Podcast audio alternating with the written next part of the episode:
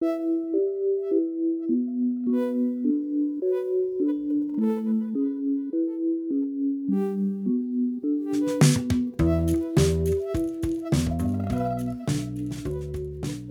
and welcome back to the JPO podcast. I'm Carter Clement from Children's Hospital in beautiful uptown New Orleans. This is the first episode in a special series covering the 2020 POSNA annual meeting. As you are probably aware, the meeting was unfortunately canceled due to the coronavirus pandemic. As you also likely know, the meeting is moving ahead online in a virtual form, including recorded presentations by all of the scheduled presenters. On this podcast, we'll be supplementing those presentations by hosting moderators from the meeting, along with the authors they chose to highlight as part of this series we're calling, quote unquote, Best of POSNA 2020. Today, we start things off with abstracts and authors from the meeting session covering the POSNA Quality, Safety, and Value Initiative. So, let's go to the session.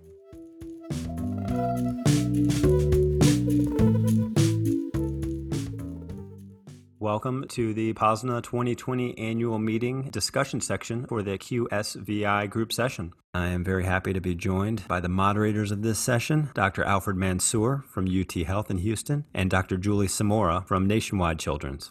We are also fortunate to be joined by several authors with whom we'll be discussing their work. I'll introduce them as we go. To start things off, we've got a randomized controlled trial entitled Virtual Reality to Reduce Pain and Anxiety in the Pediatric Orthopedic Outpatient Setting. I'm very happy to say we're joined by senior author Kishore Mulpuri from British Columbia Children's Hospital in Vancouver. In this study, the authors found that virtual reality reduced anxiety during common outpatient procedures like cast and pin removal. There were also trends toward reduced pain and faster procedures.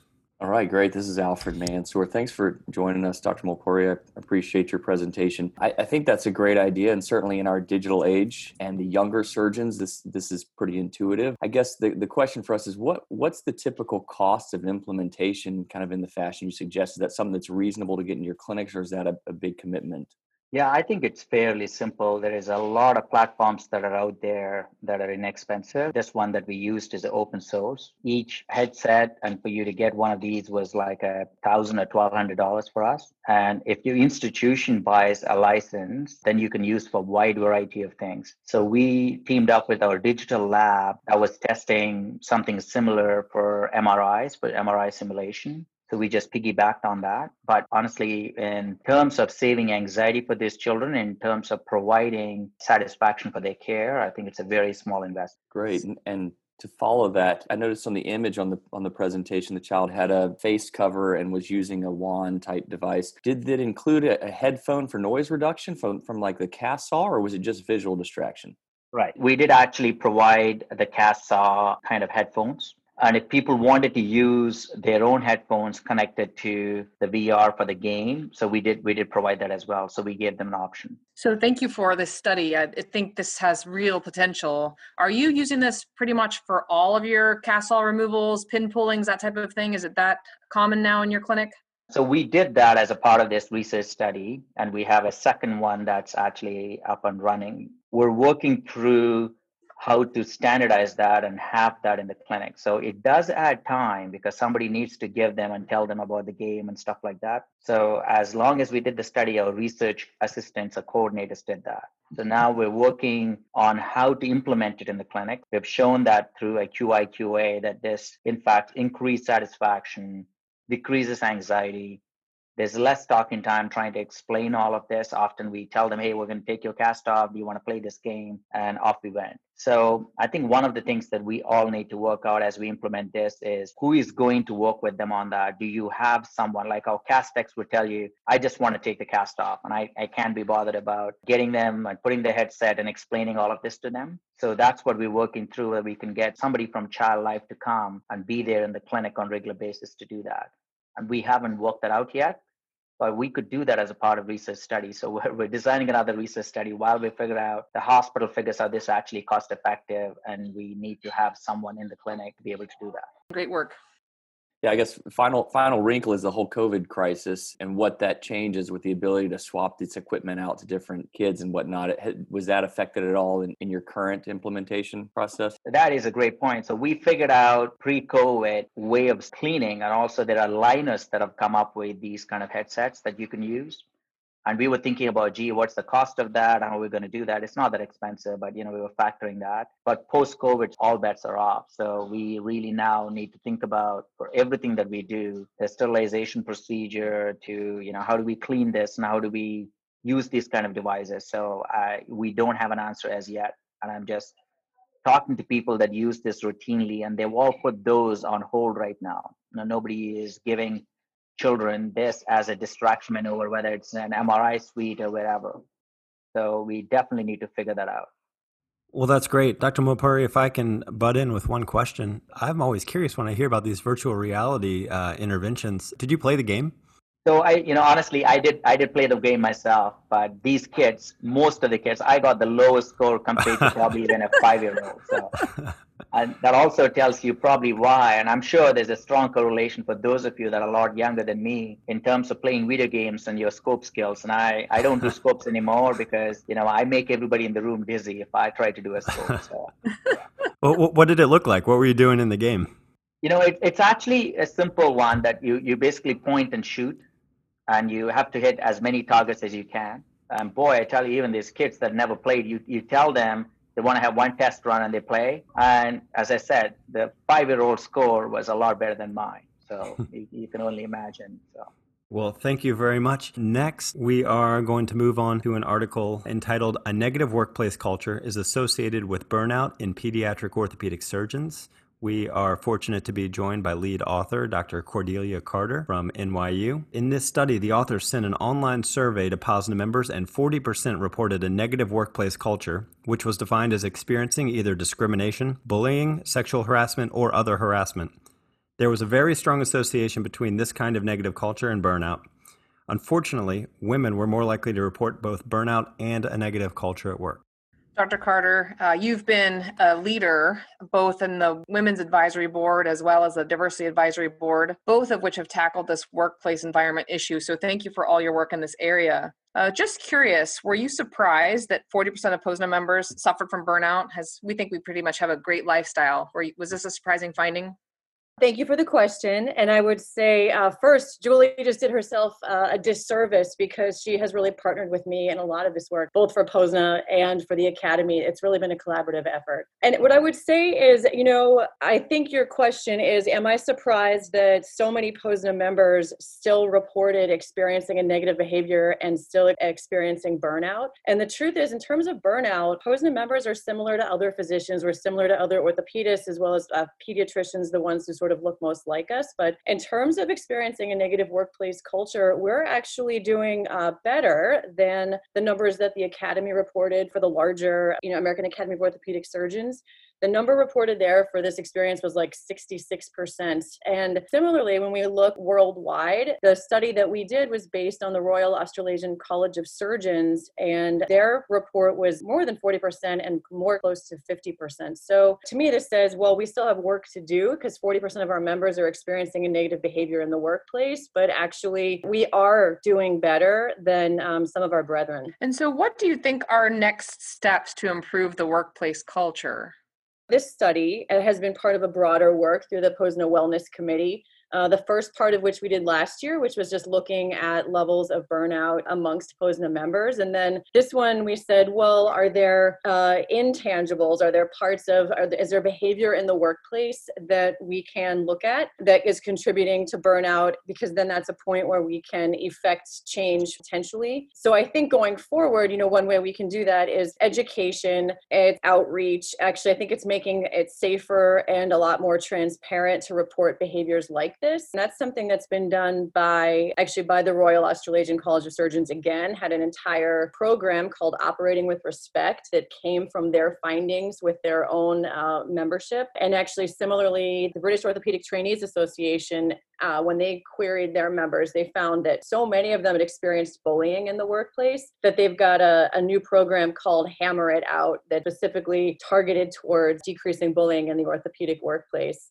But I, I think also, you know, we looked at the intangibles, but I think there may be some tangible things that we can change too through the wellness committee and then through POSNA as a larger entity. And I think that'll hopefully be like one of the next things that we do is to talk to our membership about what is it like in your workplace? Do you get paid to be on call? Do you have a dedicated trauma room? You know, some of the things that actually just make up our day to day life, but are so variable amongst our membership. But maybe if we put together through advocacy or through our fellowship committee a document says, you know, when you are going to negotiate a contract, these are the things that are that POSNA says are best practices for a pediatric orthopedic surgeon, then maybe we can also change some of the tangibles as well as working to change the culture and the intangibles. Great, thank you appreciate this. I think it's really important to talk about culture. And I think it's important that this study talks about taking care of people who take care of the people we want to treat. And I think that it shouldn't be at our own sacrifice of ourselves or our family. And I, and I think that this is obviously an important topic. One question is, and, and is a limitation in lots of surveys, with a response rate of 19%, can we extrapolate these results to represent the entire POSNA membership, or is this more of an engaged subset? And how do we work through that?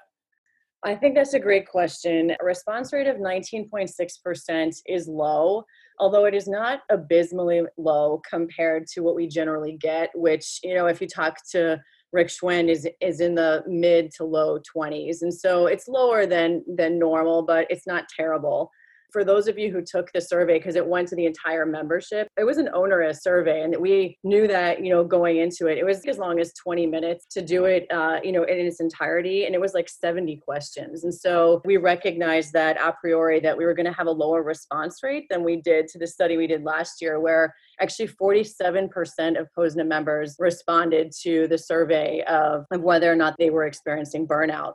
So that said, you know, can we extrapolate our findings from this new survey to the larger group? Well, what's interesting is last year we got a response rate, like I said, approaching 50%, and almost 40% said they experienced burnout. It was 38%. And this new study, while the response rate was low, the, the percentage that was reporting burnout was very similar. It was 37%. And then when we looked at at the gender and age of the respondents, it actually pretty closely mirrored that of the greater POSNA membership. And so while it is admittedly imperfect, I do think it's fair to extrapolate it to the larger group. Great, thank you. Thank you very much, Dr. Carter. This is certainly an area where we need to improve as a field. And uh, thank you for being one of the leaders in that effort. Next up, we've got an article entitled Refilling Opioid Prescriptions After Pediatric Orthopedic Surgery Who is at Risk for Opioid Seeking Behavior? We are joined by author Ishan Swarup, who is a faculty member at UCSF. In this study, the authors used their state's drug monitoring program, which was Pennsylvania, to determine which patients attained and filled additional opioid prescriptions within six months after inpatient surgery. The only independent predictor was the amount of opioids administered in the hospital. So, the authors recommend multimodal pain regimens after surgery to reduce narcotic use. All right, Dr. Swarup, appreciate you, you being here. Clearly, a hot topic in our society, and certainly uh, looking for avenues to minimize opioid use. First question You mentioned in your exclusion criteria prior opioid use. Uh, do you believe that that may actually be a risk factor uh, for use and that those patients may have been important? So, why, why exclude them? That's a great. That's a great question. Um, you know, the reason we chose to exclude them in this study was because we wanted to kind of look at an opioid naive population, with the assumption that the majority of pediatric patients that undergo elective surgery or even uh, non-elective surgery are opioid naive. And so, to have kind of the cleanest cohort that we could potentially use to generalize the findings to other populations, uh, we decided to do that. But you're absolutely right. I, I, think this question, whether to include them, would be different, and, and maybe the results may be different for for populations that have had opioid use in the past past. So, Dr. Swarup, in your presentation, you used the term seeking, and I think it implied that it could be interchangeable with the word needing, which uh, seems to put a negative connotation on using opioids for pain relief. I think we have to be careful with uh, assuming that if a patient needs a refill, that they're seeking painkillers. And my question really is, if we're if we're truly going to understand this, I think we need a very homogenous surgical cohort. And so to me, the, the larger surgeries, pelvis, spine, may require more post op pain medicine. And so my question would be what number of patients still need opioids three months? Is there a way to really drill down to look at inpatient procedures versus outpatient procedures and, and trying to find those risk factors? Because the ones that required more pain medicine they received about three times as much as an inpatient, yet at discharge, they had the similar number of pills. So it would make sense that they, these were bigger procedures, but they were still given the same pills on discharge. You bring up some really important points. I think one is it would be you know ideal to take something like this which is kind of a, a 30000 foot view a database type of study and associate that with more patient level data that you could theoretically get from you know a smaller cohort of patients whether it's for focusing on hip preservation patients or focusing on fine patients whatever it may be and so to kind of complement that and to really figure out at what time point do patients you know need a refill or you know is there a way to do that? And, and we can provide some general broad strokes with the data that we have. For example in this cohort 2% of patients that did seek a refill more than half of them were done within the first month after their discharge. So a lot of them are done early even though we looked at a full six months after surgery and additionally, like you said, uh, the study highlights a few things. You know, in our efforts to standardize the way we prescribe narcotics in orthopedic surgery, it kind of underscores the whole idea that one size doesn't necessarily fit all. If we're prescribing the same number of pills to everybody, clearly it's it's okay for some, but not for everyone. So it highlights the importance of looking at patient factors while they're an inpatient, you know, to see what their opioid consumption is evaluate even reasons for their opioid consumption as an inpatient, and then determine your post discharge prescription based off of that. Thank you. Uh, so I thought this was an excellent study, and as Alfred said, very, very timely. What do you say to those orthopedic surgeons that are naysayers to anti-inflammatories that you know are concerned about spine healing and fracture healing and whatnot? Our study points a few things out. I think one is it again supports the efforts of our anesthesia colleagues when they do advocate for multimodal an- analgesia. And I think it raises the question that we again need to critically really evaluate the effects of nonsteroidal anti-inflammatories, of non-opioid analgesia, and its you know implications to to really outcomes. We as pediatric orthopedic need to provide more directed data to the procedure that we're doing, whether it's in spine surgery and looking at risks for pseudoarthrosis or fracture work. I know know that some studies have been done and, and there have been good meta analyses on these topics, but again, they're focused to particular populations. And I think it again underscores the need for continued research on multimodal analgesia. Excellent. Thanks so much for your work. Well, thank you very much, Dr. Swarup. Our last article we'll be discussing is entitled Safely Reducing Unnecessary Radiographs in Suspected Pediatric Musculoskeletal Injuries Through a Multidisciplinary Developed Algorithm. I'm happy to say we're joined by senior author Dr. Jim Sanders from UNC Chapel Hill. Go Tar Heels. This research was performed while he was at the University of Rochester, so that is the institution of record. In this study, the authors, who include pediatric orthopedists, emergency doctors, radiologists, and general surgeons, worked together to develop an algorithm for deciding which x rays to order for patients in the ED with musculoskeletal injuries. After implementation, there were two less unnecessary x rays per patient, and this was sustained over eight months of follow up. So, Dr. Sanders, this is fantastic QI work, truly highlights the importance of standardization, order sets, and those systems based approaches. Your stepwise approach and evaluating for sustainability is truly textbook work. I loved it. I have to admit I chuckled as I as I read through your abstract and then listened to your presentation because we have the exact opposite issue at our institution. Um, you know, for any upper extremity injury, all patients get is a forearm film and it's like pulling teeth to actually get an elbow or a wrist x-ray but what do you envision as next steps for this project can I make a brief comment on that, Julie? Please. I think that's the difference between being at a children's hospital versus being at a general hospital, which is where I was at the University of Rochester. And the residents are used to taking care of adults. That's what they're taught to do. And in a children's hospital, everybody seems to be much more worried about x rays, whereas that was not the case for it. So I think the next portion of it is is this transportable elsewhere? Can people begin developing this elsewhere? Is this something that we were just able to do at one spot? I don't think it is. I think it's something that you can take elsewhere. We can develop high quality protocols, we can get order sets built. And I think you could begin really creating value in the orders of the x rays that are done that doesn't have to be confined to one geographic spot. So I think this is really about as good of QI work as it gets. So what pearls do you have to offer us that are that are newer in this QI world? You know, it's not a whole lot that's newer. I would say that the key is really building a good team. And if you look at the people who were part of it, we had an outstanding resident, a couple of outstanding medical students. And like you mentioned, we had a really good, diverse group. And it took our adult trauma surgeons, our the radiologists, the ED docs, everybody to sit down and agree this was, first of all, an important task. Second, that they were going to come up, even if it wasn't their favorite x rays to order, they were going to all agree upon the same one and then it took a lot of energy of the people to actually get it done and realize if it's not working there's probably a reason it's not working which is what allowed us to dig into the issue that we needed to develop the order sets over time great thanks dr sanders My questions are really for us who are looking at your study and saying, wow, this is great. We want this where we are. So, really, if I'm trying to integrate into my healthcare system, do you have, first question is, do you have a tip for that? And second, you've moved to UNC. Did you have to repeat the validation process at your new institution, or did you just implement the protocol, or is that is that a project? Can you expand on that for me? I haven't even begun on the project here. Each place is its own unique spot. Each place has its own unique culture the reason there were so many x-rays being ordered at rochester is because of the culture that had developed there over time. We have our own issues with it here and i don't think that simply implementing a protocol at a new place is going to work. People have to buy into it. It has to be their protocol uh, something that they go this matters for our patients and we're going to do it. Oh i'm happy to take examples from somewhere else.